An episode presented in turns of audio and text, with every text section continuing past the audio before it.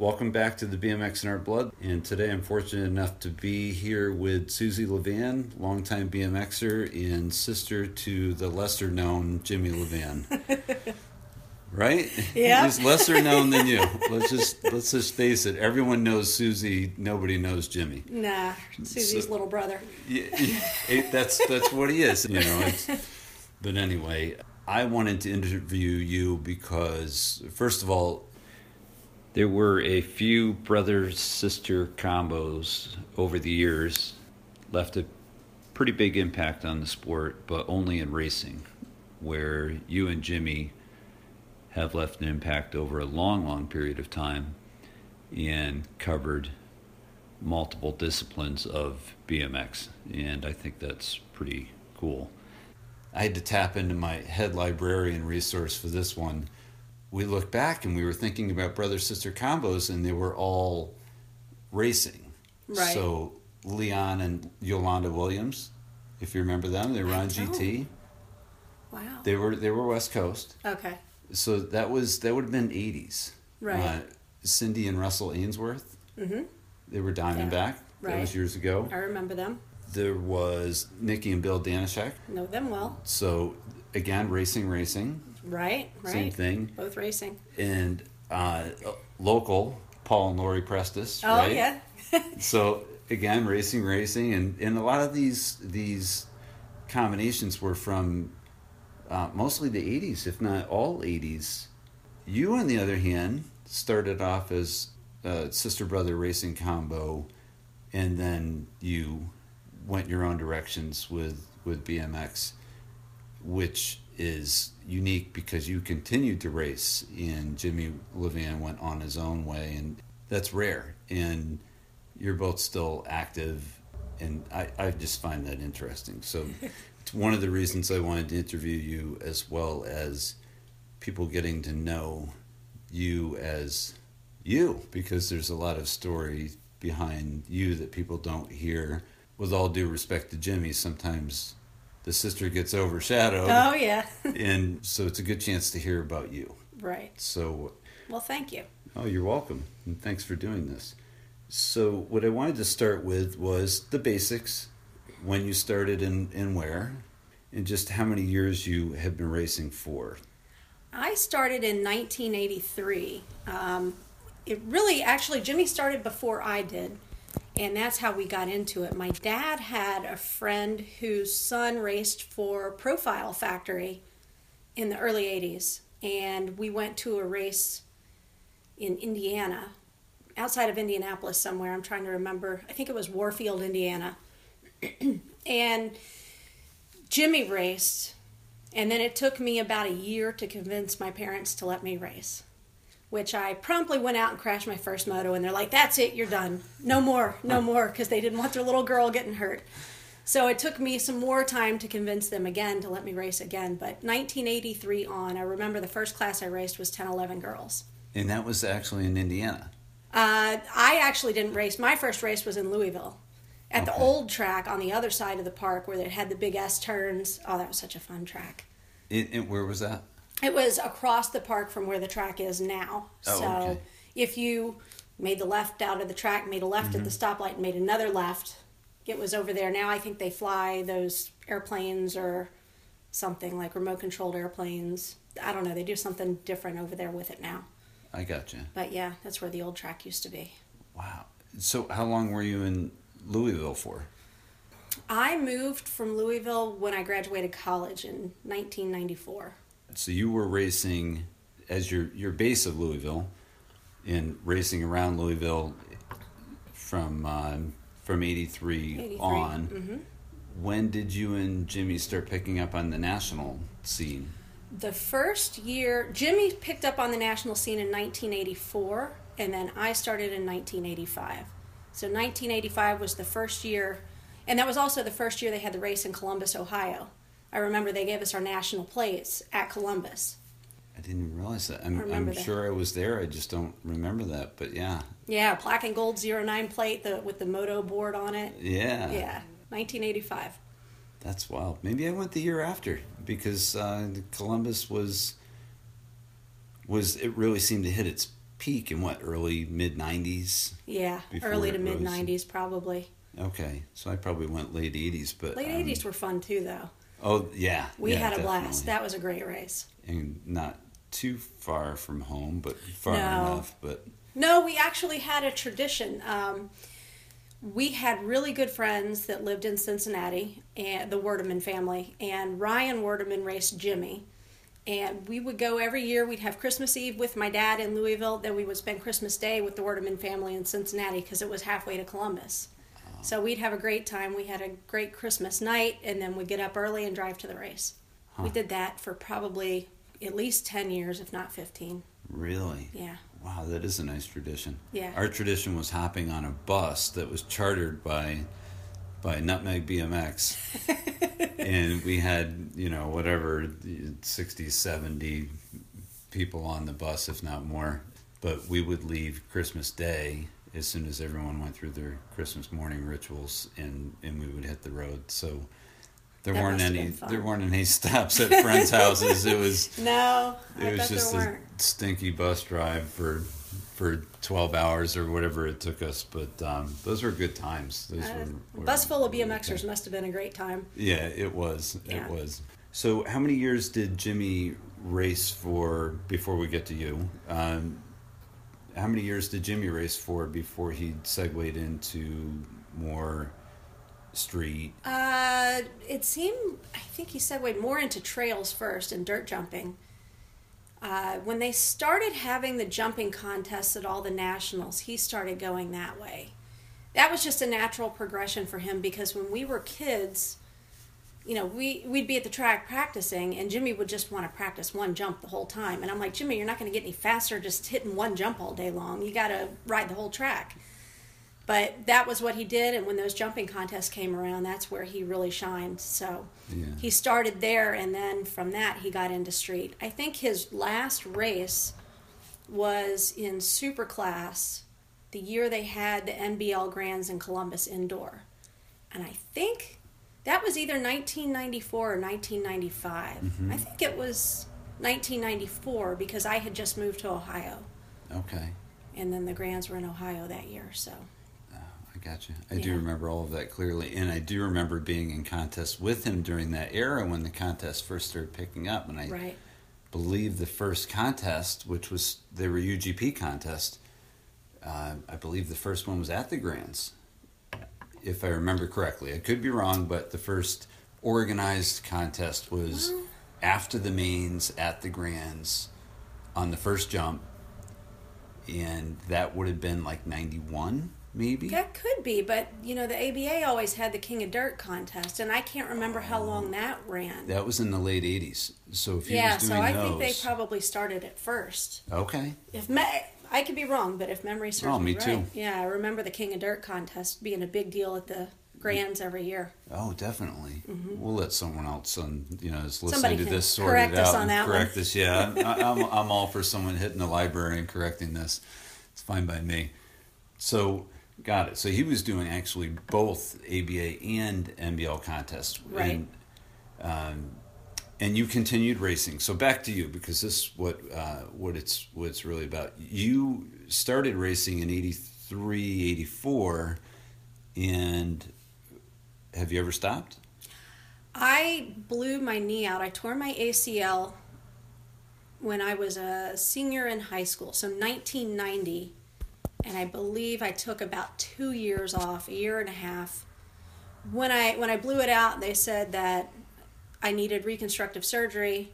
If I didn't have the surgery, no side to side sports, no BMX, and I really didn't want to go under the knife. So I took some time off, and then I realized, hey, I'm still playing volleyball, I'm still playing tennis. Well, if I can do that, I can race BMX again. And I decided there was one point in time in college I was struggling a little bit, and I was like, you know what? I really miss BMX.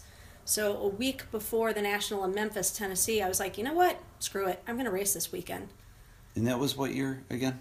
That was 1992, I think. Oh, okay. So So maybe was, it was only a year and a half. Okay. Yeah, 92. and that would have been back Memphis indoor. Memphis indoor in the old Coliseum building where they had it in the 80s. Yeah, I remember. All right, Yeah. so I, I called that the the Tony Takeout race because I've got a I've got a good Tony Snaka video of, of him taking out Shane Hatfield at that track. It was just it's just it's straight up hilarious. It's still on my phone. Um, but anyway, that's where they had uh, some artwork on plywood on the sides of the Right. insides of the building, Yep. and that was like a midwinter race, I believe. It was. I think it was usual. We used to joke about Memphis weather because it seemed like whenever we went to that Memphis race, it was just starting to warm up outside. Mm-hmm. I'm. I think it was usually in March. Yeah, that sounds I think right. it was March. That sounds mid right. March, sometime around in there. right. And One year it was right before spring break, so it could have been at the end. Okay.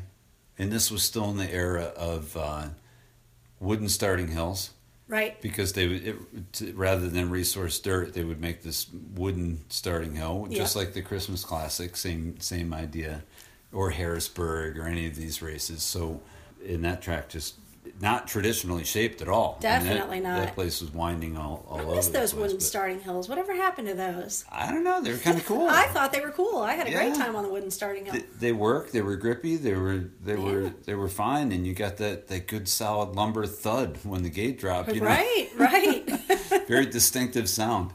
So anyway, so you had that short break, but you picked it back up in Memphis in '93 ish. I think 92. I'm pretty sure it was 92. So, Yeah. yeah, it was probably two years or a little less, year and a half I took off. So from there, more importantly, and this is a huge deal to me because you hardly ever hear this, you haven't stopped since. I have not stopped since. I do take a break every winter because once the last race of the year is done, it's snowboarding season.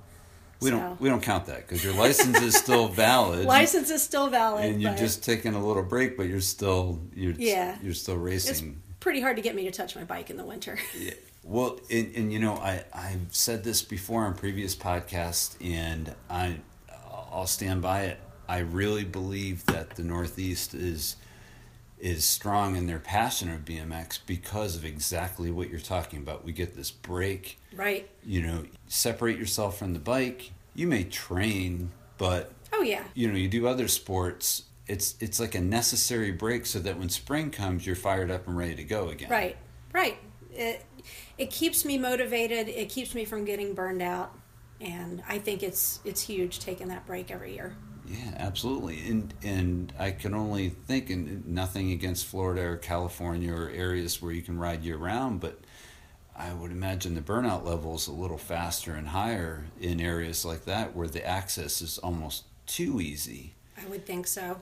Yeah, no statistics behind that, but um, that's what I like about the Northeast is as much as I'm upset that you know it, we're we're soon to be into a, a you know a, a bunch of months where we really can't ride and we could only ride indoor maybe once in a while.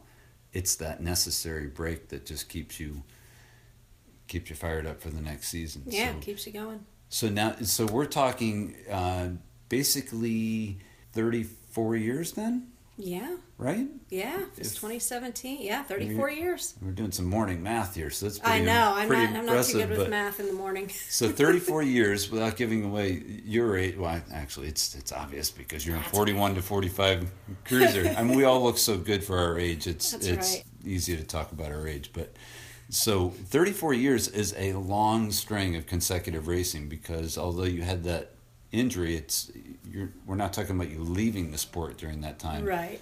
You just took a, a I was mandatory. recovering. Yeah. Yeah. so I you- still rode a little bit. I still went out to the track and, and rode from time to time, but I just didn't race. Yeah, that's different than s- I- straight up leaving the Yeah. sport like I did for a while. Right, right. I I, had would my- test the waters. yeah, yeah, and I have my good reasons for it, but um, I've got huge respect for you for, for doing that, for continuing on and keeping that passion. And We have questions for you after on, on that from some friends and uh, that you know, and through uh, Instagram questions and Facebook questions. So super impressive. But um, so why don't we go to where did you go to college? I graduated from University of Louisville, and Mm-hmm. then when I graduated college, I moved to Ohio, sticking with the BMX theme. I moved into a BMX house with Greg Beam and Colin Winkelmann, and we had a great time. And we had Yeah. trails everywhere. There were probably five tracks right around Dayton, Ohio, that we could go to. Uh, we even had a, a Dayton indoor track we could ride. So Still open today, I believe. still open today. Yeah, Yeah. probably with a leaky roof still today. Yeah, right, right. Yeah, I haven't been there since I lived in Dayton, but It's kind of like Pacer. You just gotta have to go around the ice spots Yeah. where it drips and, and freezes. But we actually went to Delaware, Ohio, probably more than we went to uh, the Dayton indoor, which was outside of Columbus. Which is Pacer, right? Delaware is Pacer. Right. Okay. Yeah. I could don't be think wrong. it is.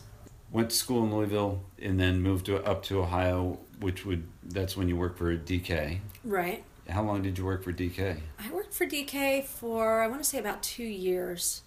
I know it was two years worth of trade shows. Oh, right, right. Yeah, that was that was that was my favorite job ever. I had a great time working at DK. They're really great people. Um, it was wonderful to get paid to talk about what I loved all day long, and it was always interesting because the bike shop owners thought it was kind of nifty that a, a girl actually knew a thing or two about bikes. That that was a different experience for them. They were used to calling in and getting guys all the time, and Right. they're like, "Oh my gosh, you actually know what you're talking about." Yeah.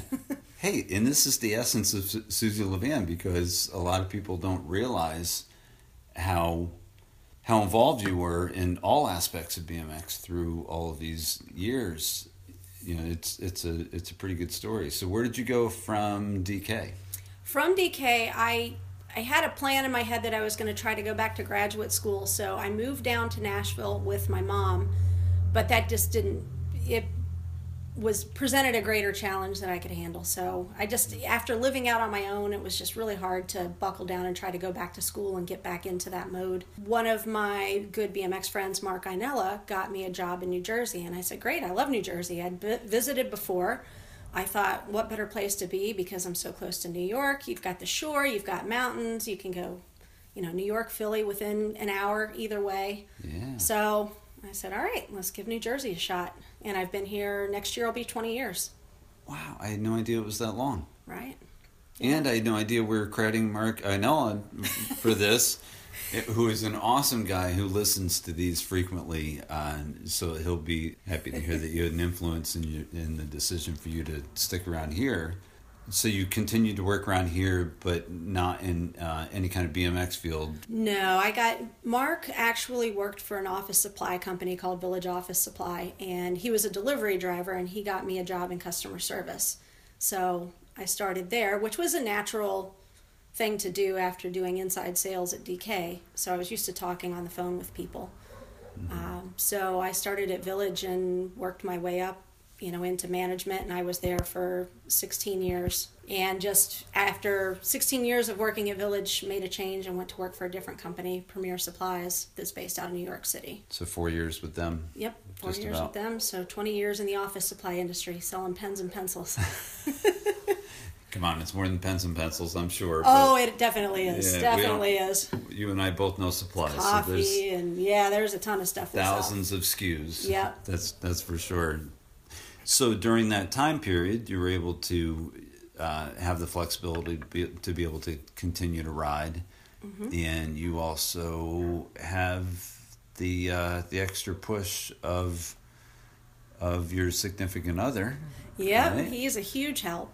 He's a huge help and a huge influence.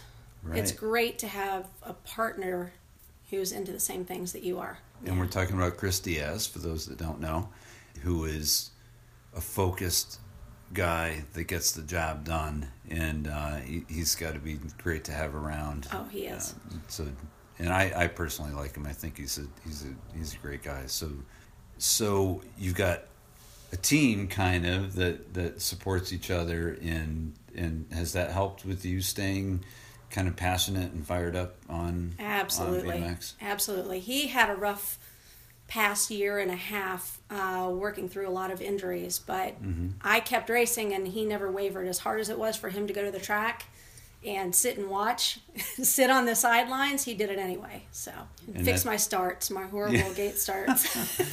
Well, he's a good trainer, from what I understand. He He spends a lot of time is, with yeah. the kids, and if you, you know, if you just look at him from a distance, you're like, I- I'm not talking to that guy. There's, there's no way that guy scares the hell out of me. He's a little intense. yeah, well, no, it, it's not even that he's intense. He just has that look, like, uh, huh? You know, I, I think I'm gonna take a right turn while he's coming toward me, you know. but as it turns out, the more you talk to him, he's he's a gentle guy. He absolutely is. Yeah. And, he, yeah. and from what I understand, he's helped a lot of kids at Howell, at, and we're talking Central Jersey BMX at, Yeah. at Howell. That's your local track, right? Yeah, yeah. He he helps out at Howell. He's the coach for Howell, uh, and he and Jim Kimmock did a whole series coaching at Flemington as well um, for new kids, like a free coaching lesson every whatever night it was. I think it was Wednesday nights at the beginning of the season to get the young kids into BMX and learning the right way to do things. Which, from our conversation last night, he didn't have that benefit when he started racing because no. one told him what the heck was going on. No, no. So, so through his own experience, he probably knows what's needed for these for these new new riders. So that's Right. uh, that, that's got to be good. Do you get involved in that at all when he's when he's helping with the kids? No, I usually stand back. Occasionally, you know, people will ask me questions too, especially some of the girls, and mm-hmm. I'll help out where I can. But that's you know his thing. He's he's much better at coaching than I am. Much better. Yeah. He can pick out. He he's just he notices every little detail, and for me, it goes right over my head. I just people will say, Susie, how'd you take that jump? I don't know. I just went over it. I noticed that when we were watching videos last night, and, and I'm really not good with details either. We were watching the grands, and uh, and he was picking up on things that I didn't notice Right. at all. I mean, I may notice like a nose tap or something like that, you know, as someone's going down a straight, but he was picking up exactly where people were gaining and losing speed, which was. Mm-hmm. That's a skill. Not everyone sees those things, just Yeah. like you're talking about. So that's that's got to be a huge asset. But, he uh, picks up on every little thing and the good thing he does with me is he'll pick up on one small little detail and tell me that and i'll focus on that for that particular year and it always helps Right. like a couple years ago i got stuck doing old school starts he's like why are you pinching your seat this isn't the 80s what's wrong with you and he said i think you need to raise your pedal up a little bit so that you don't try to slingshot out because i would do that too. So just picking up that you know picking up my right pedal by one click made a difference. Then this year it's like you got to think about putting your shoulder into it getting out of the gate. So i started doing that and that helped. So he'll he's really good about picking like one little detail at a time I to fix a problem. That's great. yeah. That's that's got to be a huge asset for you. oh huge Let's uh, the question that I didn't get to it when we were talking a little bit about the brother sister combo. It's uh, how did Jimmy's lifestyle affect yours during that era of racing? Did it change anything for you, or did you or did you two just kind of go your separate ways, and he did his thing and you did yours? Well, in in that era, I mean, he was bouncing all over the place. I think you're probably talking about when I was in Ohio. So it was pretty rare that the two of us were in the same place. I think he was in California, I was in Ohio. Oh, So- st- starting when you graduated. Yeah, yeah. I got he, you. He had he kept bouncing around. So he was in Florida for a little while. He was in California for a while. He eventually moved to Seattle. Um, all that while I was in Ohio or it well Ohio or New Jersey, one of the two. Yeah. So we were rarely in the same place at the same time. So let's say early '90s is when you when you two started to go your separate ways with your Eh, BMX maybe mid careers. mid nineties, I'd say. Yeah, Mid '90s. yeah, Got it. So up until that point, he was in Louisville. You were up in uh, in Ohio. right. Well, that answers that. But uh, well, we have to talk about these yearly Louisville pit stops. So there's something about you and your relationships with a lot of people that uh, that are influential in the BMX in the BMX scene, or were back then, we should say, and may still be. You had a lot of friends, and they used to all pile in. You were talking about with during summer tours. Oh yeah, right? yeah. When when we lived in Louisville, our house was the the center of all the summer tours, and we had the S and M team stay at our house frequently. We had the Auburn team for a while. We had the TNT team for a while. There were constantly people in and out, and every year when the NBL Grands, the weekend of the NBL Grands, we would end up with no less than twenty five people staying at our house. There were people on the floors, people everywhere. Yeah, we had some really good times. Oh my gosh! So so Jimmy was on S and M at that time. Yeah, he was on S and M at the time. Is that what kind of brought the S and M team to your house? And, yeah, that and that probably took up half the house. I would imagine because you probably had tag-alongs with the S and M team, Oh, if they yeah. weren't on the S and M team, absolutely. We always had a house full of people from all over the place. yeah. So, All over the place. If those walls could talk, they'd give you some stories. well, the walls are going to talk a little bit because um, for to whatever level you think is safe, so we can protect the innocent. But um, who who are some of the names that rolled through there during those times that you that you have memories of, uh, either memories that still shock you to this day, or just or just funny memories, you know? Well, of course, with the uh, with the S and M team, you had Chris Moeller, Dave Clymer, John Paul Rogers. Uh, also, both Brian and Alan Foster stayed at our house quite a few times. Um, let's see, we had Rich Bartlett and Billy Harrison at our house quite a bit. We later on had TNT coming in and out, Marcus Dixon, Mark Inella, all those guys. We had, uh, when it was the Auburn team, we had Robbie Morales, Todd Corbett, Eric Bartoldas. Right. We just had a ton of people in and out constantly. Tony Sheets from Florida and Troy Brown from Florida. Yeah. It was yeah. just a constant flow of people in and out of our house. But I don't know how my mom was so patient and tolerant with all these wild kids, but she let us do our thing and we had a great time. Because secretly she probably loved it. It was like what it was like watching a show. It's a good thing there weren't reality shows back then. Oh my gosh. Wow. All right, so, so so tell me some funny stories about those those times because I'm sure there are many, but Oh. you can choose what you think is suitable for uh and, and by the way, I have a choice of of uh of making this episode explicit or not. So I can put a warning right up front that tells people that hey, you know, plug your kids' ears because this is gonna this is gonna get crazy. Yeah, well, I'm not gonna. No, I- I'm not gonna go too crazy, No, but no, there was a, a point in time. This is one of the funnier ones where there was a bit of headbutting between the S and M team and the Auburn team. I can't figure out why. I don't mean, they're so either. similar. I'm just. But at one point, I think Big E thought it was a good idea to have an Auburn team meeting in the bathroom. So he, Robbie, and TC decided to do a meeting in the bathtub. We don't know what went on inside that bathroom, but yeah, it, it got a little out of hand at times. And then, of course, you know, Chris Moeller was constantly pulling pranks, and we had a one year at Grand's. I'm not going to say who did what, but there was like a stupid human tricks show. Richie Poole was playing with zip ties, and uh, there was just all kinds of craziness going on. Of course, we had a lot of the ECD guys, Jason Lonergan and that crew Oh, were yeah, in and out of our house East too. Coast Destruction, right? Yep, yep. We had. I mean, there was just always. Brian Stimmel, all those guys. There was always something going on. I don't remember. Keith Steve- Gower. Keith Gower was definitely there. Yeah. Um, yeah, there there was just constant chaos in our house. Uh, one guy from California, Jeremy Martin, took Jimmy's go kart. He had a go kart that he kept in the garage, and they beat us home from the track. And my mom and brother and I are driving up the street, and Jeremy Martin is riding Jimmy's go kart through the front yards of all of our neighbors' houses. my mom about had a heart attack. Our neighbors hated us because we constantly we lived in a pretty nice neighborhood. Nothing, you know, we weren't wealthy by any means, but it was, you know, a, a decent neighborhood. People, actually mowed their lawns. People actually mowed their lawns, and, and yeah, we destroyed their lawns. I mean, it was just a constant.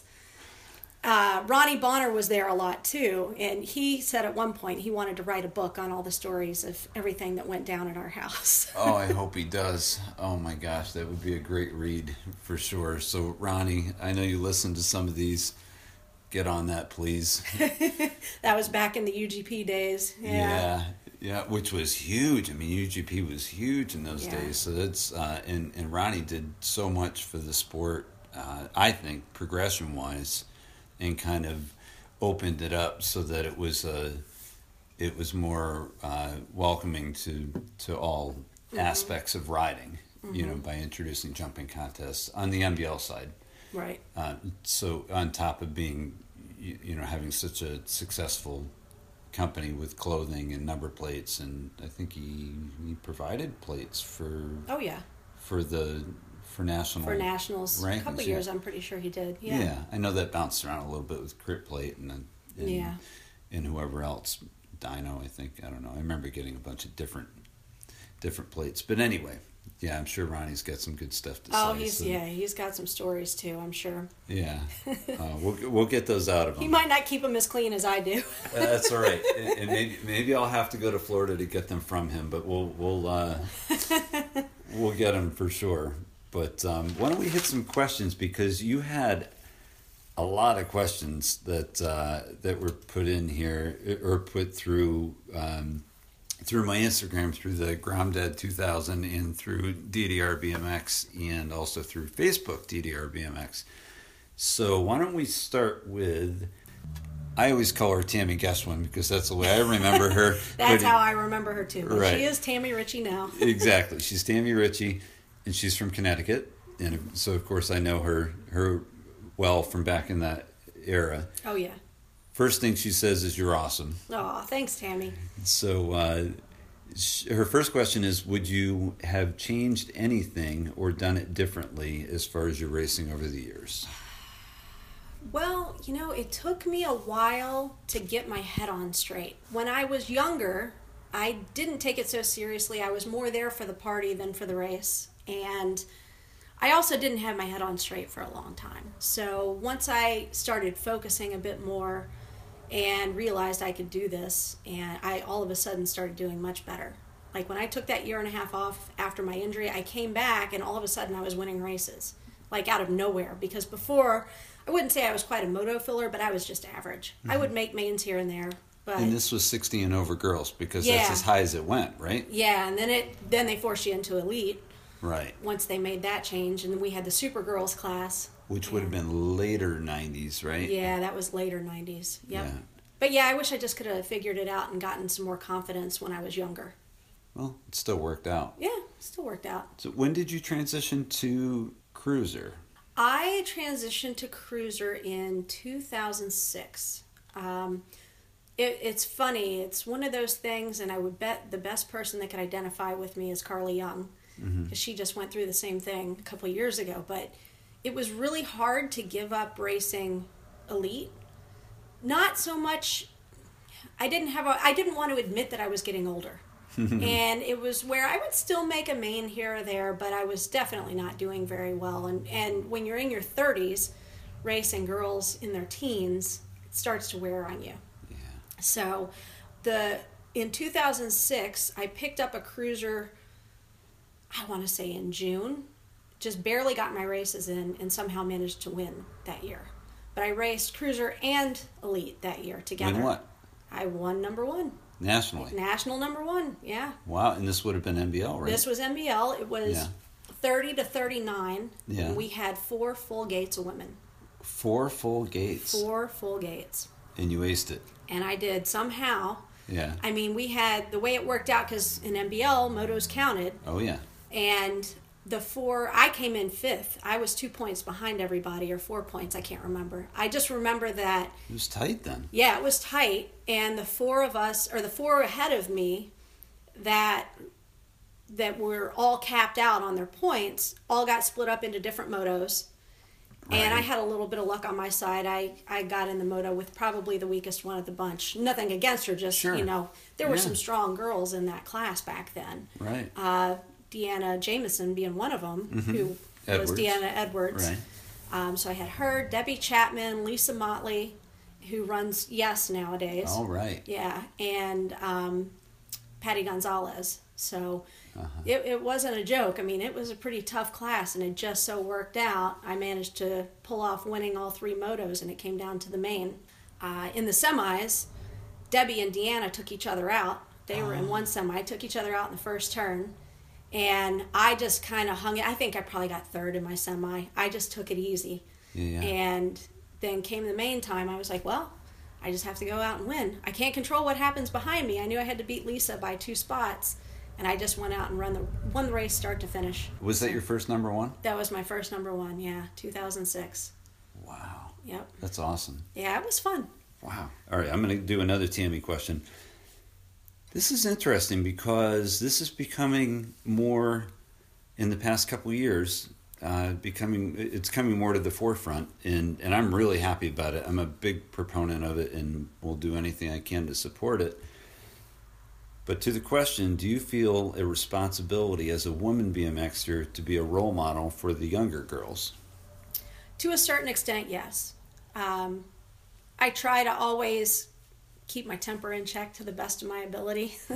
this year's been a little tougher to do that than others. Um, I try to help, especially with my teammates. We have a lot of young kids on our team now, and I try to help them out in any way that I can, you know, whenever they have questions or whatever.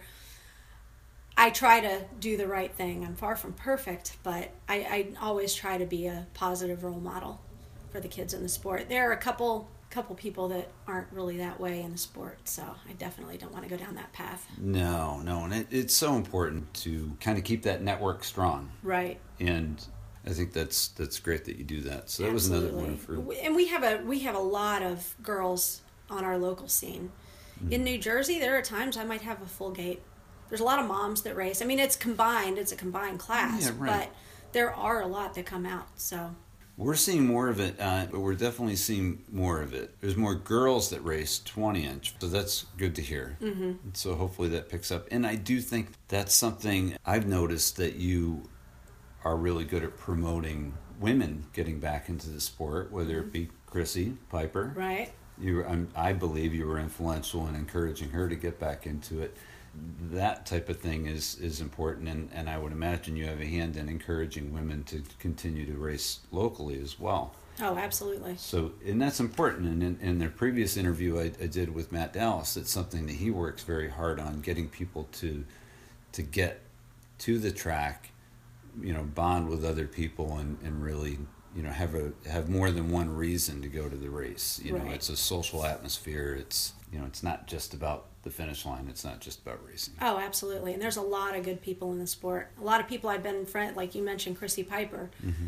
this year grands was her first grands in 27 years and she did great it was so much fun having her back. She and I were messaging each other all summer long, trying to keep each other motivated because I was kind of I was a little burned out midway yeah. through the summer, and once she started racing again, like I would watch her race when she was at a national. When I was at a national, she would watch me race, and it it really motivated. We both kept each other motivated all year long. I remember seeing the first messages between you and her, encouraging her to give it a try yeah. and, and start because she had picked up on it, started to watch, but she hadn't committed. And I remember the first messages of, of you encouraging her and just pushing her to yeah. You got to do it. It's so much fun. You know that that type of thing. Well, the funny thing, and this this shows how BMX friends are forever friends. Richie Poole and I had tickets to go see at the Drive-In, which is a band a lot of people probably don't know, but yeah. the show got canceled. We were there at the show in New York City,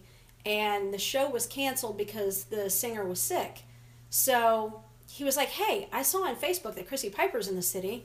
So we reached out to Chrissy and we met up with her and, you know, we got talking, and I was like, why don't you get back on the bike again? So we kept talking about it, kept talking about it, and then I was at a national somewhere that summer, I think Woodbridge, Virginia, and Chrissy was like, you know, I think I might want to get back on the bike.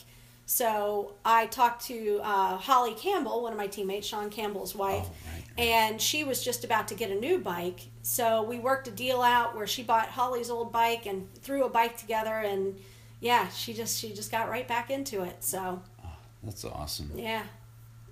That's really cool.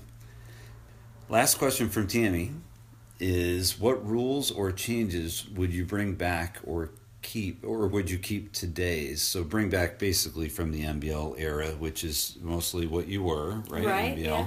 what would you bring back from NBL or would you just keep today's rules as they are uh rule wise it's funny. I actually like the 30 foot rule and the last straight rule, mm-hmm. but in all honesty, they don't watch us old ladies. they really don't enforce it.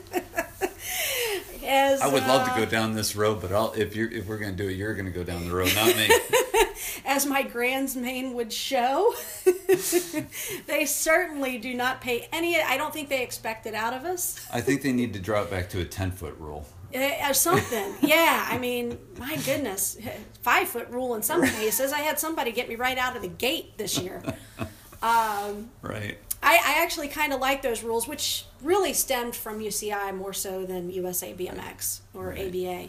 The transfer system, it's funny because I thought I would hate it, but now that I've gotten used to it, I like it everywhere except for at Grands. There were a couple years that I raced where I, at the USA BMX Grands, I would race at like 10 a.m. Saturday morning and wouldn't race again until 11 p.m. Sunday night. So all that sitting around is tough. Mm. Yeah. I- That's really tough. You've got to be ready. And how do you be ready 12 or, you know, around 12 hours apart? 10, Right. 10 to 12 hours apart. Yeah, and then there's no practice Saturday or Sunday morning at Grands. So No. there's no warm up. No. And, um, you know, there's ways around that. I'll go out, ride the parking lot, go to Pro Gate, do a couple starts, Right.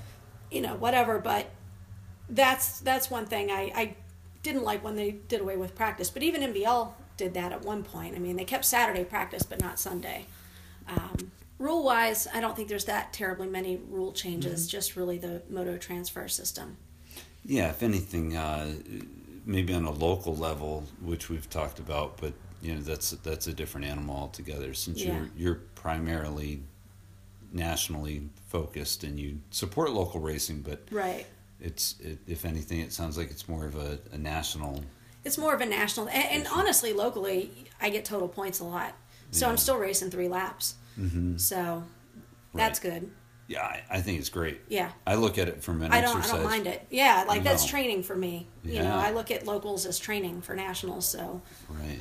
you have to go out and do three race laps. That's that's a good thing. Yeah, oh, absolutely. Uh, let's see. Let's keep going here because there are quite a few, and I know you probably didn't think this was going to go too long, but hey, we're we're ripping right along here. so, factory Phil Poda snack. Ah, I love Phil. Yeah, we, it, it. You know, I if I saw him, I would remember him. But uh, he's he's a good friend of Drexel Drew and DB Danny Bailey, and he threw together some questions. He's got some. He's got some good ones mm-hmm. in here for you. So he here's the first one. So you guys have spent a little time. Actually, uh, uh, quickly give some background between you and Phil. Phil and I have known each other for a long time. He grew up in Pittsburgh, right by South Park. Mm-hmm. That's those were his stomping grounds, and he moved to Philly right before I moved to New Jersey. So we've been good friends a really long time, and we used to hang out all the time. My friend Carrie and I would go down and stay with Phil, Uh-huh. and go out in Philly and have a great time. So Yeah. Phil's a really good guy, and he makes a really mean egg sandwich with jalapenos. I have to meet him sometime at some point. You know, nowadays, does he still live in Pittsburgh? No, he lives in South Carolina now. He's bounced around quite a bit. He went to Houston. Now he's Yeah, he went to South Carolina, then to Houston, now back to South Carolina. Okay. I miss having him an hour away. Yeah, well, I, I know what's going to end up happening. We're all going to be going to a supercross race somewhere. There you go, yep. That's a big passion of his, from what I understand. Absolutely. So the first question he had is, "How long have you been a vegan, and what sparked your interest?"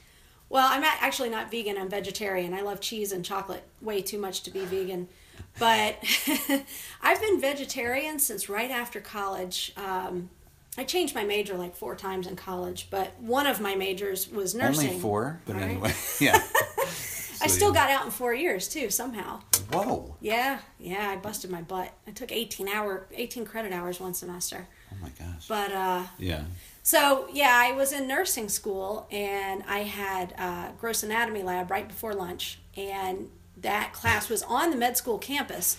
So we had cadavers, actual human cadavers to work on. We had buckets of body part, not to be too Oh you no, you, vulgar, but I'm fine. I haven't eaten then- really too much yet, so I'm I can do it. and then we go to lunch right after that. And our uh, our professor in anatomy lab used to joke all the time that the only thing safe was salads and chocolate. And I worked in a rib restaurant at night to add insult to injury, and everything looked the same. And I just after I couldn't, I just couldn't do it anymore. Yeah. It started with I couldn't eat like hot wings, anything off the bone just totally disgusted me Yeah. then then I cut out red meat. So I haven't eaten red meat since 1992, And then shortly thereafter, it was chicken and fish that I started cutting out. I haven't had that since 96. So Wow. it's been over 20 years since I've purposely eaten meat. Every great once in a while, somebody will sneak some in something and I get a bite and get sick. But Oh, you do get sick. oh, yeah. Yeah, your stomach You can't handle it once you haven't had it in Right. so it's gotta long. be tough to break down that protein. then that's that problem. form of protein. Yep. Got Body it. cannot cannot break it down. Wow. All right. Next question from Factory Phil. Uh, how many years did you race for London Wilmot? And I guess we have to clarify uh, whether it was one team or multiple teams because I know London Yeah. has had a couple different teams. Yep. And what makes him a great team manager? I raced for London for 10 years. Um, right after I won in 2006, he picked me up. And at that time, it was still Bizarro. And we were Bizarro for quite a while. And then it went to Renan Intense and then to Sia. So oh, I think, and we were FBN Hyper in there somewhere as well. So I think we changed teams like four times. FBN Plastics? Yeah. Oh, so Yeah. Rick Bell? Yep, Rick Bell. Nice. Yeah. Radical Rick. Yeah, He yeah. is he uh, for the record is an amazing guy and when I got back into this sorry to, to interrupt you No.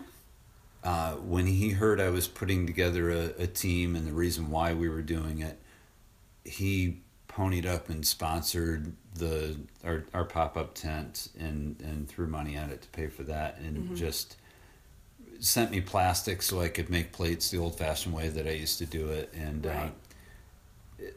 the guy is awesome. He's Yeah. just an awesome guy. and- Yeah, he was a good guy. Yeah, so he's he's he's really great. So anyway, FBN was Yeah. one of the sponsors. Yep, Okay. yep, that was one of the sponsors. And uh, what makes London a great TM? He has a real eye for talent. He's really good at picking out kids early on.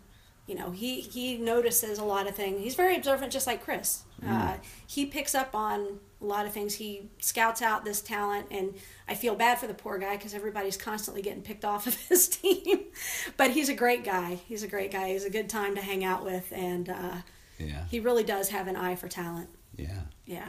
He, he is a good guy, and obviously Yeah. he's from Connecticut, where, where I'm from, and, and I remember racing him on the local level when it, when he had vintage Bizarro. Now Yep. it's vintage, but just red shirts, white lettering, zero nine pant, white zero nine pants. But Oh yeah, our team in the beginning was a bunch of derelicts, and it was great. It was so much fun. There were constant pranks going on. yeah, Um, we really had a we had a good time. We Yeah. definitely had a good time. Just don't get in his way when he's folding up the tents. oh, that's funny. Mr. Coast Guard, they've got to be folded perfectly. And I was just going to mention, I think one of the most amazing things about London is that he has balanced all of this while uh, while going through a successful career in the Coast Guard. Yeah.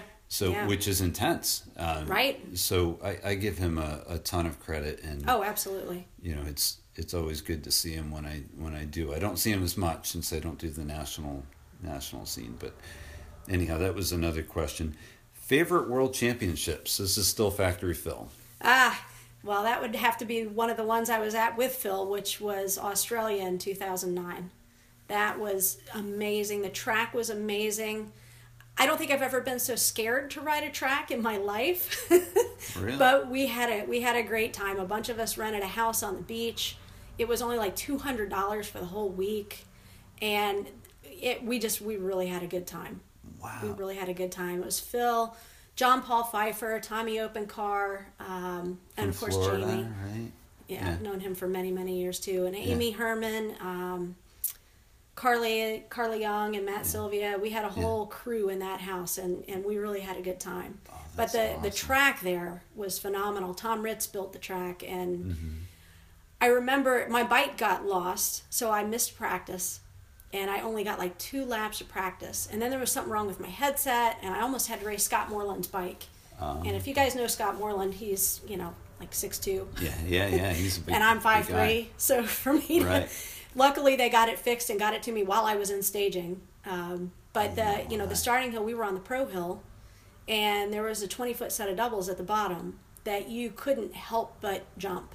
So I'm thinking, man, I'm. I think I was what, like 35. Like, oh shit, I got to jump a 20 foot set of doubles. Oh my god! But but hey, I managed to get through it. I cased the shit out of it once, but wow. Hey, as long as everyone else was casing, Yeah. it was the best. oh of, yeah. Well, there was one girl literally over my head. She launched off of it so high. But, Really? Yeah, yeah. It was fun though. It was it was scary, but it was fun. It was really a good time. I, you know, Worlds in in British Columbia 2007 were a lot of fun as well. That track was good too. I didn't And I actually did better at that one than I did. I got second in Canada, but I got third in Australia. But the Australia track was a lot more fun. Really? And just a better experience all around. So you podiumed at both. Yeah. That's yeah, awesome. Yeah. There's, there's more to your good time. racing career than I, I'm sure anyone realizes, and this, this is why I wanted to do this interview. It's, Yeah. it's it's amazing. Vancouver was fun too. I yeah, you know it's it's hard to say which one of Van- those. Vancouver too? There's Yeah, I also mean- Vancouver. Well, Vancouver, British Columbia, Canada. That's Oh, I got I Yeah, gotcha. and Yeah, and that was when my brother was living in Seattle, so I was bouncing back and forth. Yeah. You know, I didn't take that one as seriously because I would go to Seattle and hang out with Jimmy. You know, I left the race for a couple days and and Mm-hmm. Right. just to experience Seattle. And Jimmy and I had a good time going out and Yeah. partying, and I, I really didn't take it that seriously, and I managed to somehow pull out a second. So. That's awesome. Wasn't Yeah. there France also? Was there- Yeah, France. France. I was. That was 2005. That was fun as well. Um, but I just got my butt kicked. I was still racing elite, I just- and I was a little old for elite at that point, but wasn't wanting to admit it. Mm-hmm. right, right, right. that was the year before I started racing cruiser, Yeah. and uh, I think I probably got motoed in France. Yeah. Yeah, I definitely got motoed in France, no doubt. So how many world champs have you raced? I have raced. So my first one was Orlando in '86 or '87, Hmm. That sounds about right. And that was an experience because I broke my collarbone two weeks before Worlds. I raced it anyway. I crashed my first moto and got knocked out. I still somehow transferred all the way out to the semis, and I got fifth in the semi. I missed it by an inch. I was so mad. I was livid. You know, oh, here I, I fought through all these injuries, and I missed it by an inch. Oh my gosh. So yeah, that was my first Worlds experience, and then after that was Michigan in '94. Didn't do so well there. I I, I might have gotten motoed there too. Um, That was a- that was either that or I race. Yeah, it was either that or quarters. I yeah, it was huge. Yeah. Um, so that so Orlando, then Michigan, then the year they had it in Louisville. I know in Louisville, I it was elite then, and I made it to the. I got fifth in my quarter. Then uh, then France, and France I didn't make it on my motos. Then uh, Victoria, Canada. right. That one I got second, Right. and then Australia. Yeah. Yeah. And that was the last one. And that was the last one. I didn't do it this year. This year, work wise, I, I just had way too much on my plate, and I was working, you know, 60, 70 hour weeks all the way through May because we changed systems at work and I project managed that. So I had no time to do anything, and I wasn't going to spend that kind of money Oh yeah. without having time to do the training. You're not kidding. And uh, just a quick question: What was the what's the class on the UCI level? What's the age range for you uh, for worlds right now for cruiser? I'm trying to remember. I think it was 40 and over. Okay, I think it was 40 and it wasn't, you know, too. But you're still including a good range of women. Yeah, but it was. I mean, my class was huge. yeah. It was really big, um, and yeah, I just knew I couldn't. Couldn't if I can't do the I'm I have to go back to Danny Bailey's interview. Like he talked about body types. I'm not cut out for this. I should be racing road bikes. I have no business racing BMX. So to do this sport, I really have to put some work in because I just I'm Yeah. missing out those fast twitch muscles. Just Yeah, yeah. not me, not my oh, makeup. and, and it, it's always been the rider with the with the most powerful Uh-huh. quads, and it's it's uh, That's why I like the uh, tracks that take a little skill. yeah, right, right. if it comes down to power, I'm not going to win. Right, right. So in this case, you you probably prefer the modern day track over Oh yeah. over the old school where One jump per straightaway, yeah, definitely yeah, with the flat turns and all that that that you and I started started with. Yeah, that's why I don't like racing indoor. The tracks are too blah. Yeah, and it, I like the downhill circuit. right. Louisville, South Park, Tanglewood, Evans, Evansville, Indiana is my favorite, but they don't get a race for some reason. Yeah. Um, but I like all those downhill fast tracks with big jumps. God bless you. the one, the one I, I could never do well at was Evansville. Oh, Downhill. Oh my gosh. Jimmy and I raced each other in superclass at that race. uh huh. I had the hardest time because once you came around the second turn, it really started to kick downhill. And then you took that 90 degree third turn Mm-hmm. and you were flying into that last turn. It was like a roller coaster, but that was just so fast. Yeah. It was, it, it, it was tough. There was no pedaling. No, I mean, it was, it was just It hang was on. downhill and fast, and yeah, I always loved that race. That's that's where I always did best. Good for you. Yeah. It's uh, just goes to show you something for everybody, for sure. But all right, so another one from Phil because he he sent a plethora of questions, which was which was awesome. Here's a quick here's a quick one: jawbreaker or face to face? Jawbreaker. Okay. And, and they happen to be my friend Chrissy's sponsor. No way. Chrissy is sponsored by Jawbreaker. You she does, kidding? yeah. She's a photographer. She does all their stuff for them. Really? I like face to face too. Nothing against face to face, Yeah, yeah. but Right. yeah, I love Jawbreaker. They're one of my favorite bands. Isn't that crazy how Yeah. things connect? Yeah, Did you even know at the time that you reconnected with her that she was yeah, that she was a photographer for them? yeah, yeah. She's done Wow. a lot. She's got a couple books out and everything. Really? Yeah. Oh, that's super. I'll have to look into that for sure. Yeah, definitely. Oh man. Have you ever done an X up? Phil asks. I think it was Wayne or Richie Pool. They used to always call me Susie Cross Up. I I figured just I, naturally, accidentally cross up over jumps, or did when I was younger. I figured this had a backstory to it. yeah. All right, and the last one from Phil was: Was your father into BMX? No, no. Uh, well, it's kind of ironic because my dad's the one who, I should say, got Jimmy started in BMX, but he was never that big of a fan. He he wasn't really crazy about BMX. Yeah. He certainly more, didn't like me racing it. Uh, right? Yeah, you had said that in the beginning. So was it more your mom that that Yeah. really? It was more my mom, and my mom loved it, and she went everywhere, and she still comes out. She'll come to Louisville every year, Yeah. so she watches. You know, she was watching Grands from home, so Oh, good. yeah, yeah. And she lives in Alabama. Alabama now. hmm Here's one from our good friend Danny Bailey. so this one is uh, it, it's uh, how have you stayed so committed and focused and able to race BMX through the years when so many of your close friends have gone away or moved on? And then of course he says much love and respect. Danny, I miss your uh, little motivational text messages before races. That's one thing that kept me going for a long time. Oh. DB sends the best motivational texts ever.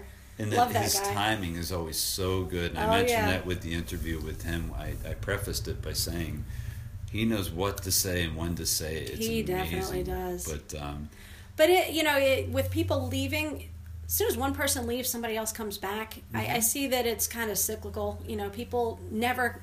I shouldn't say never completely quit, but most people don't ever completely go away from the sport. People are always coming and going, and you know, they get back into it after after a time. So Yeah. there's always been somebody there keeping me motivated. Well, that's good. Yeah. That's good. Yeah, and you do have to latch on to those people, and and I, we all have them in our lives. So it's Mm-hmm. it's as long as you can identify that.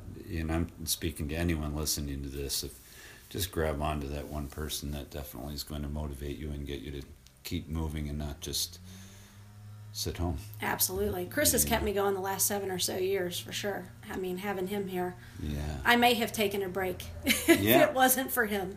All right, absolutely. I, I could see how that's a huge motivator because you've got, you know, you've got two different views on BMX, Right. and and they they they still merge, Mm-hmm. you know, and can encourage each other. You're cheering him on, he's cheering you on, Right. and that's that's got to be great. So that's a that that answers the question pretty well. So this one's really interesting to me because him and I talk about this uh, quite a bit when we're talking stats. But Drexel Drew, he wants to know what your NBL license number was, if you can remember. Of course, I can remember. And everyone can remember. Anyone that's like like you and I and, and him from back in the '80s knows how cool it was to have a number that was was lower. Yeah, mine's five digits. Six four nine four two. Five digits. Yeah. Uh, six, five, two, two. okay, yeah, and I've got I've got five. But say it again. It's what? Six four nine four two. Ah, okay. What was yours? Um, six three two six seven. Ah, you got me beat. Uh, but we both started in eighty three. Yeah. So this was just a matter of when they were processed because don't forget this was all Yeah. by mail. So that was close. Yeah, it was by Yeah. mail. Yeah. Yeah, and then my cruiser was seven nine three four zero. So uh, Drew, which I can't look up right now, I think he was in the fives. Ah. But uh, to put it in context, you've got guys like Doug Luden Mm-hmm. who were in the twos or threes, five digits, Wow. but twos or threes. He was long time, and then uh, Lou Delfino, I believe, is in the twos. Wow. Uh, so there's there's some people that that have some some pretty pretty early on license numbers, and I wonder what Bill Prince is. that's a good question. Yeah. We, you know, maybe we'll get an answer to that when I when I post up the interview and announce it on Instagram. But yeah, I, I bet he's got an old one. I bet he's got a really old one. Yeah, so that that's that's really really interesting, and it's funny because we've all talked about this over the years because it really does. I it does help identify where what era Mm-hmm. this person is from, and you, you know what point BMX was at when they when they first started. Yeah. So it's uh, yeah if you're if you're below the numbers we're at in '83, Mm-hmm. whether it be '82 or in the late '70s, even that's a far cry from what '83 was. Right. So it's it's pretty NBL numbers. I wonder what Melanie Klein's is. She, I think she's Ah. probably got the oldest one in my group of girls that hangs out all the time. That could be because she raced, She raced. back like even when it was like Jag World Yeah. Championships, right? Yep, she sure did. Yeah, so that, that's uh that'd be a good one. Mm-hmm. My We'll- friend Dawn Robbins did too. I wonder what Dawn's is or Oh. was. Her dad won the Jag World Championships in cowboy boots. He That's did. how long ago they raced. Yeah. You're kidding? We're, we're definitely gonna have to hit up Dawn after this is, Yeah. is done, or at least tag her in the post and uh, and get those get those questions answered because Yeah. these now my my interest is peaked for sure. Um, all right, Mark Zalewski, TNT. Who grills the best trackside veggie burgers? I guess that would have to be Mr. Mike Amaris from Oh, Long okay. Island. Yeah, he kept me uh, fed all summer long, which was spectacular. really? Yeah. Excellent. Yeah. Mike's a, Mike's a great guy. Yeah, he is a great guy, and he's always prepared.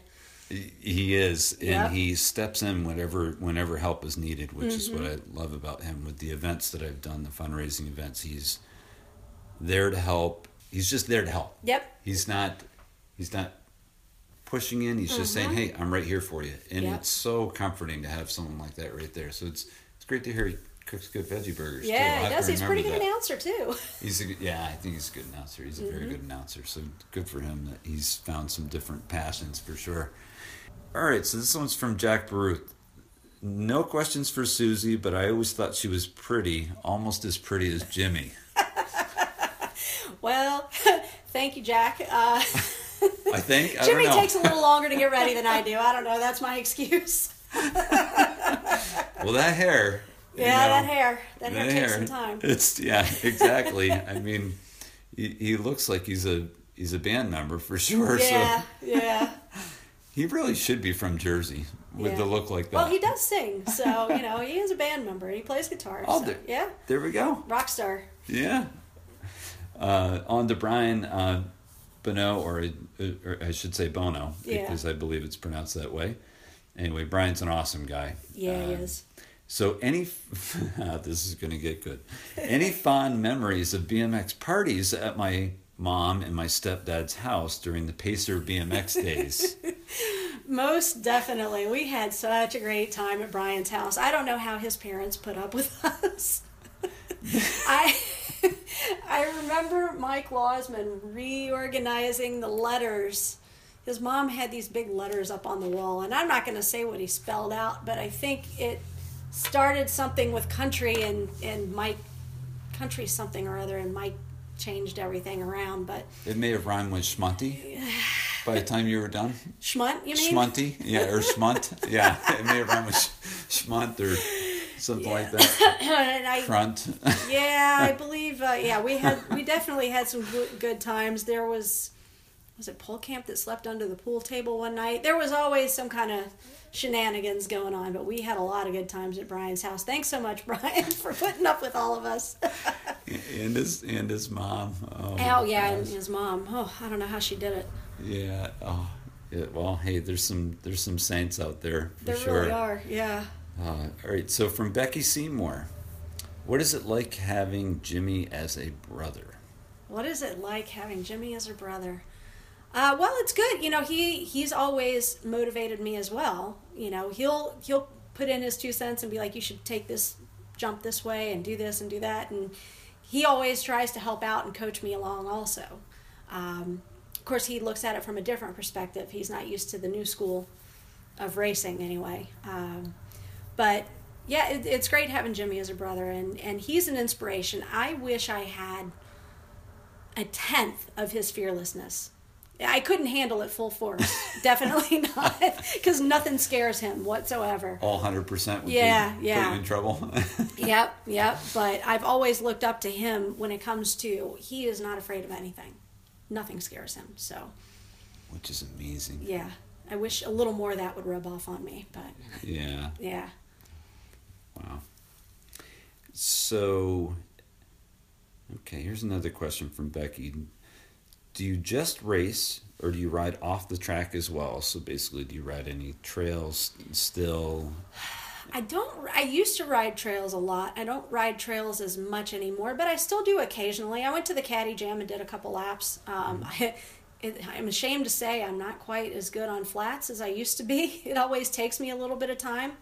Um, I used to ride skate parks a lot more than I do now. Uh, I think the last time I probably rode a skate park was about eight years ago. Melanie Klein and I met up, and Mike McLaughlin and uh, Timmy Sullivan and I we went out to uh, uh, why am I drawing a blank? Place in Cleveland. Rays. Rays, We went to yeah, Rays, yeah, yeah. and rode there and had a great time. Yeah. Um, I so I can ride ramps a little bit too. Mm-hmm. Uh, I love hitting foam pits. That's always fun. But I haven't done it in a while. I just haven't really had time, honestly. Right. Uh, I used to go to Jenicor's house and ride his backyard all the time. Uh, I haven't been back since I broke both my elbows at the same time. Oh my gosh, that's another but story. I would love to go back. Yeah. Yeah. Yeah. I was just talking to him at the Caddy Jam about coming out. So Really? When did you break both elbows? And where? he had, I want to say it was the first jump was a step up. Yeah. It had to be 2000, 2008, 2008. Mm-hmm. And I'd already jumped it a few times. And then one time I just didn't, I was like, oh, last second, I was like, maybe I shouldn't jump this. And when I did, my front end dropped and I just went over the bars and put my hands out, broke both my elbows. And then about five minutes later, TJ Taylor crashed in like the last straight and broke his arm. So we're both a couple of gimps, and I had to drive home with two broken elbows. Oh my god. I'll, I'll never forget. We stopped at a biker bar in the middle of nowhere, Pennsylvania, on the way back because I was like, I just need a beer, and I'm sitting there trying to drink my beer with two hands, and poor TJ's all gimpy, and these people are looking at us like we're crazy. Like, what's wrong with these two people? So you're waiting to get home to go to the hospital, even though Yeah, you knew yeah, that you both had broken bones. Yeah, I'm well, I didn't know that I had broken bones. I I drove home that way. I knew I was hurting, but I was like, "You know what? Let me see how I feel when I get up in the morning."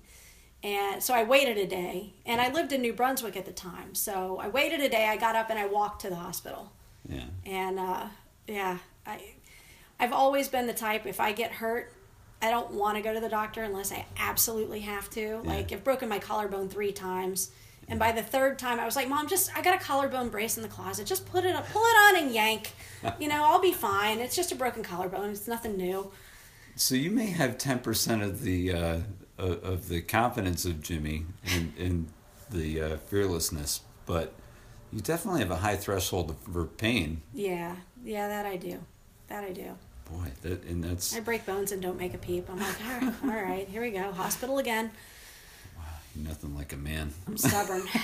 I'm also very stubborn. Very stubborn. Oh, okay. Yeah. I'll have to remember that. so one more question from Becky, Mm-hmm. uh, and she sounds like a someone that's newer to or let's say maybe getting back into BMX, but tips for a thirty to one to 35 year old cruiser mom going beyond the state level. So she currently races locally, it sounds like, and she wants to advance from local slash gold cup to national. I would say spend as much time on your bike riding the track as you can. Um, put in put in full laps. Full laps really help. It's hard to do. You don't realize how it, it's easy to do when you're racing, but if you're just going to the track to practice, it's really hard to force yourself to do full laps.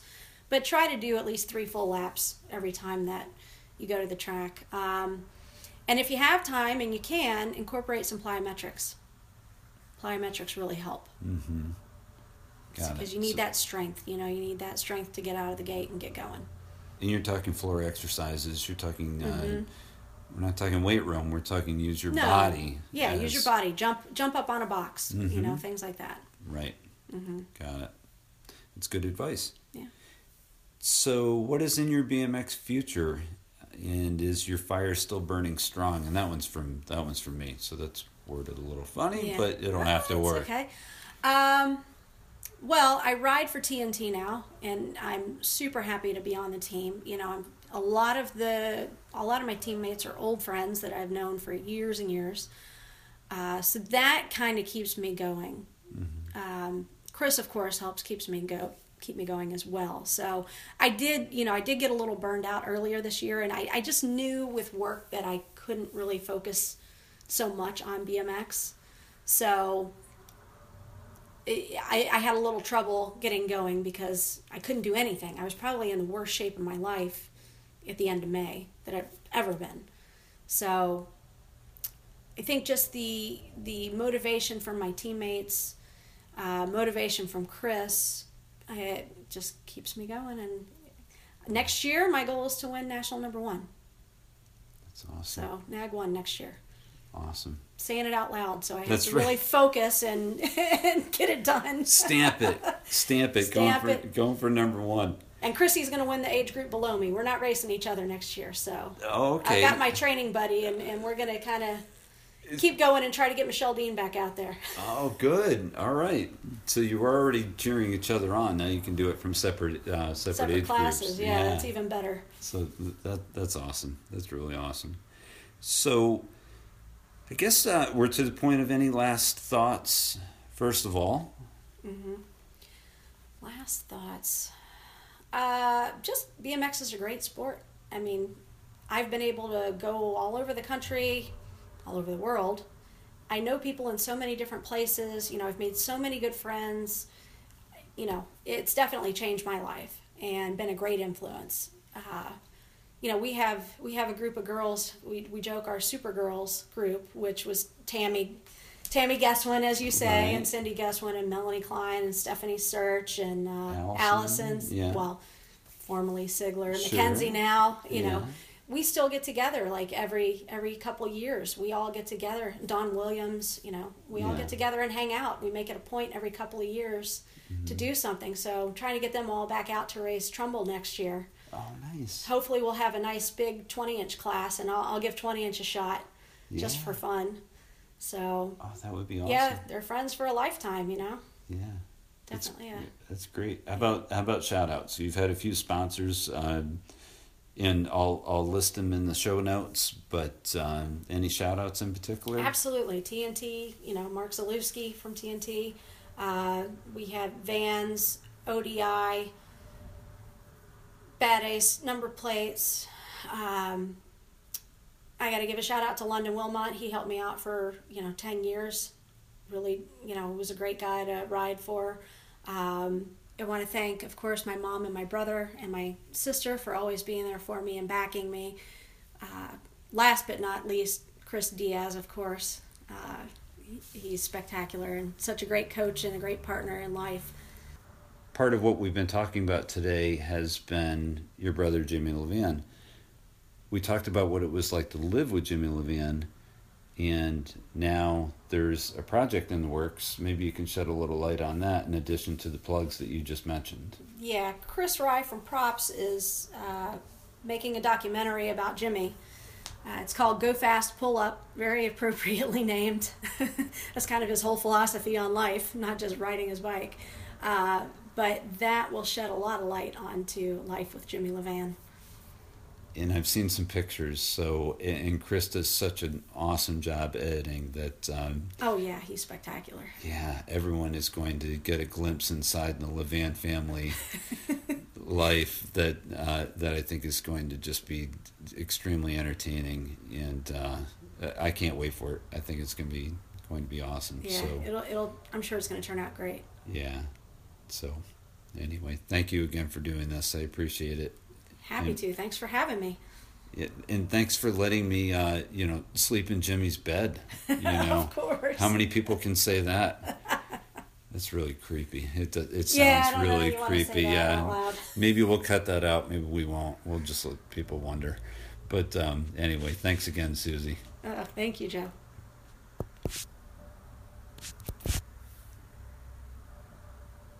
Well, this has been good, and the best part is, is this was so much fun.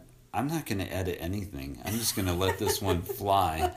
We don't have to protect the innocent uh, anywhere no, along no, the way. No.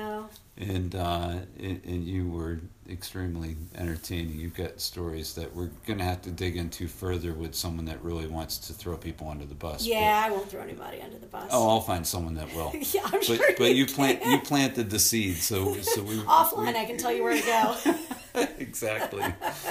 But uh, thank you so much for doing it, and let's head over to Hal yeah. for the Ironman race. On and to the Ironman. This interview will be posted up within the next couple weeks. Thanks so much for having me, Joe. Thank you for doing it. Of course. Okay. Look at that. An hour and 20 minutes just flies by. I don't know that anybody wants to listen to me talk for an hour and 20 minutes. You'd be amazed.